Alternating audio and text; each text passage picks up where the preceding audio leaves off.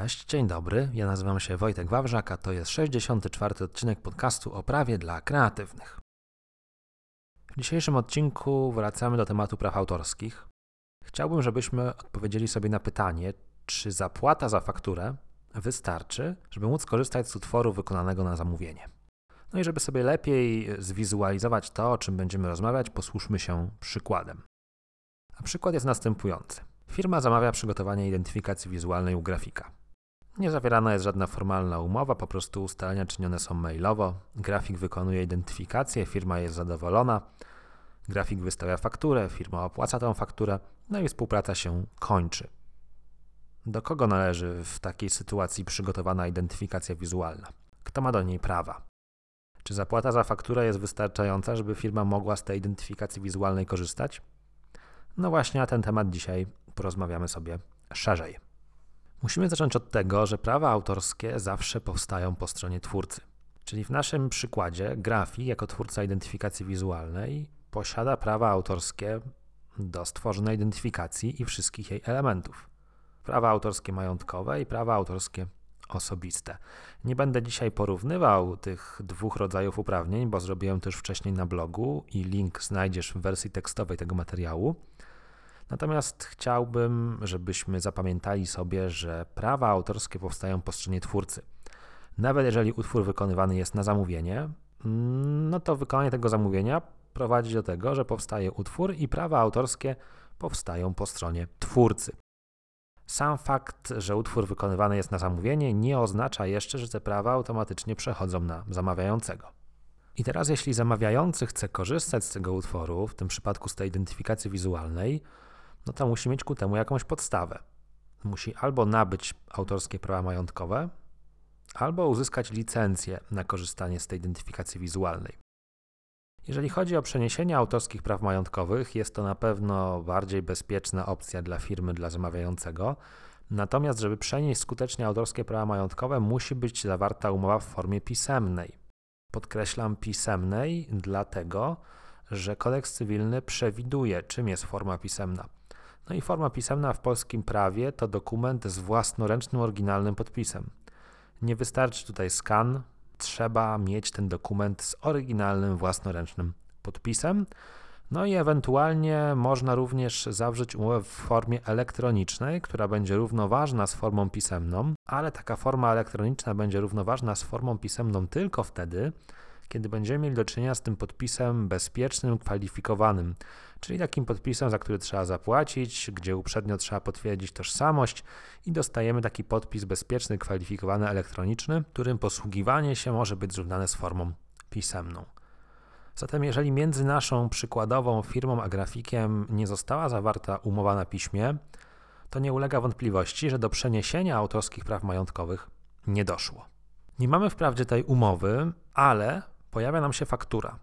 I tutaj bardzo często spotykam się z takim przeświadczeniem, że przeniesienie autorskich praw majątkowych może wynikać z faktury, w szczególności gdy faktura jest podpisana własnoręcznie przez obie strony.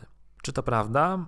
No to zależy od treści tej faktury, bo owszem, przeniesienie autorskich praw majątkowych nie musi być dokonane w formie jakiej typowej umowy. Mogłoby się odbyć poprzez fakturę, ale pod warunkiem, że ta faktura bardzo skrupulatnie regulowałaby wszystkie ważne kwestie dla przeniesienia autorskich praw majątkowych. Musiałaby przynajmniej określać pole eksploatacji, na których dochodzi do przeniesienia tych praw. Tymczasem najczęściej, jeżeli faktura w jakiś sposób odnosi się do praw autorskich, to po prostu w ramach jednej z pozycji wymienione jest wynagrodzenie za przeniesienie autorskich praw majątkowych i wskazana jest kwota wynagrodzenia. No, a to nie jest wystarczające. No, pomijając już w ogóle fakt, że najczęściej dzisiaj mamy jednak do czynienia z fakturami elektronicznymi, które obie strony nie podpisują, a faktura generowana jest z systemu fakturowego i wysyłana mailem. W związku z tym w większości przypadków taka faktura no, nie będzie spełniała wymogów przeniesienia autorskich praw majątkowych i w tej naszej sytuacji przykładowej grafika i firmy, która zamówiła identyfikację wizualną, również nie mamy faktury, która spełniałaby wymogi przeniesienia autorskich praw majątkowych.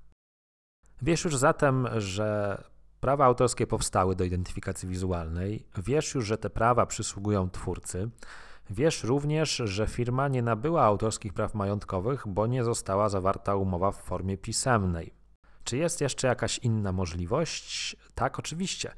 Wspominałem, że żeby firma mogła korzystać z identyfikacji wizualnej, może nabyć autorskie prawa majątkowe albo może nabyć licencję. I tutaj pojawia się pewna furtka, ponieważ jeżeli chodzi o licencję, to sytuacja wygląda nieco inaczej niż przy przeniesieniu autorskich praw majątkowych. Mianowicie, jeżeli chodzi o licencję niewyłączną, i tutaj podkreślam to słowo niewyłączna, to jeżeli chodzi o taką licencję niewyłączną, można ją zawrzeć, udzielić w dowolnej formie. Nie musi być to umowa, nie musi być to nawet mail.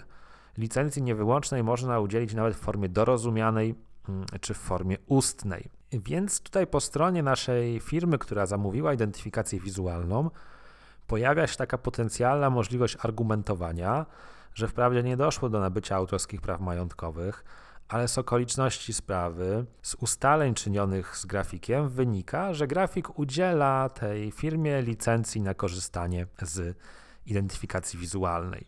Czy to jednak zamyka sprawę? Czy możemy już uznać, że wszystko jest cacy, firma może korzystać z identyfikacji wizualnej i nie ma żadnych problemów? No niekoniecznie, o czym za chwilę Ci opowiem więcej. Problem z taką licencją niewyłączną, udzielaną w sposób dorozumiany, czy też elektroniczny, czy ustny, polega na tym, no, że samo stwierdzenie, że doszło do udzielenia licencji, nie jest jeszcze wystarczające. Licencja może mieć szereg warunków. I takie warunki licencji mogą być kluczowe z punktu widzenia korzystania z tego utworu, który miałby być objęty tą licencją. No i co my powinniśmy w ramach takiej licencji ustalić? No przede wszystkim pole eksploatacji, na których licencja jest udzielona, czas trwania takiej licencji, zasady wypowiedzenia takiej licencji, zakres terytorialny, na którym można korzystać z utworu, możliwość udzielenia sublicencji, zasady wykonywania autorskich praw osobistych, też zasady korzystania z opracowań licencjonowanego utworu. Jak widzisz zatem, tych kwestii szczegółowych związanych z licencją troszkę jest. No jeżeli my mamy tylko jakieś ustalenia mailowe szczątkowe, bądź tylko jakąś wzmiankę na fakturze, że doszło do udzielenia licencji, to tak naprawdę nadal mamy pewną niepewność, całkiem sporą niepewność, bo nadal nie wiemy, na jakich dokładnie warunkach ta licencja została udzielona. I oczywiście, Możemy się posiłkować okolicznościami, możemy próbować toczyć argumentację na podstawie utartych zwyczajów branżowych, jakichś ustaleń, powoływać świadków, którzy coś słyszeli, ale nadal z punktu widzenia biznesowego mamy problem, bo mamy niepewność. I owszem, tą niepewność w pewnych sytuacjach pozwalają nam zniwelować przepisy z ustawy o prawie autorskim. Takie przepisy, które przyjmują, że ma miejsce pewien stan, jeżeli strony inaczej się nie umówiły. I tak przykładowo, jeżeli strony inaczej się nie umówiły, to licencja upoważnia do korzystania z utworu na terytorium, w którym licencjobiorca ma siedzibę. No i to już może prowadzić do pewnego problemu, bo przykładowo, jeżeli byśmy chcieli wykorzystywać identyfikację wizualną w internecie, to powstaje pytanie, czy to jest używanie na terytorium Polski, gdzie firma ma siedzibę, czy to jest może używanie na terenie całego świata? Czy aby faktycznie ten zakres terytorialny licencji jest właściwy?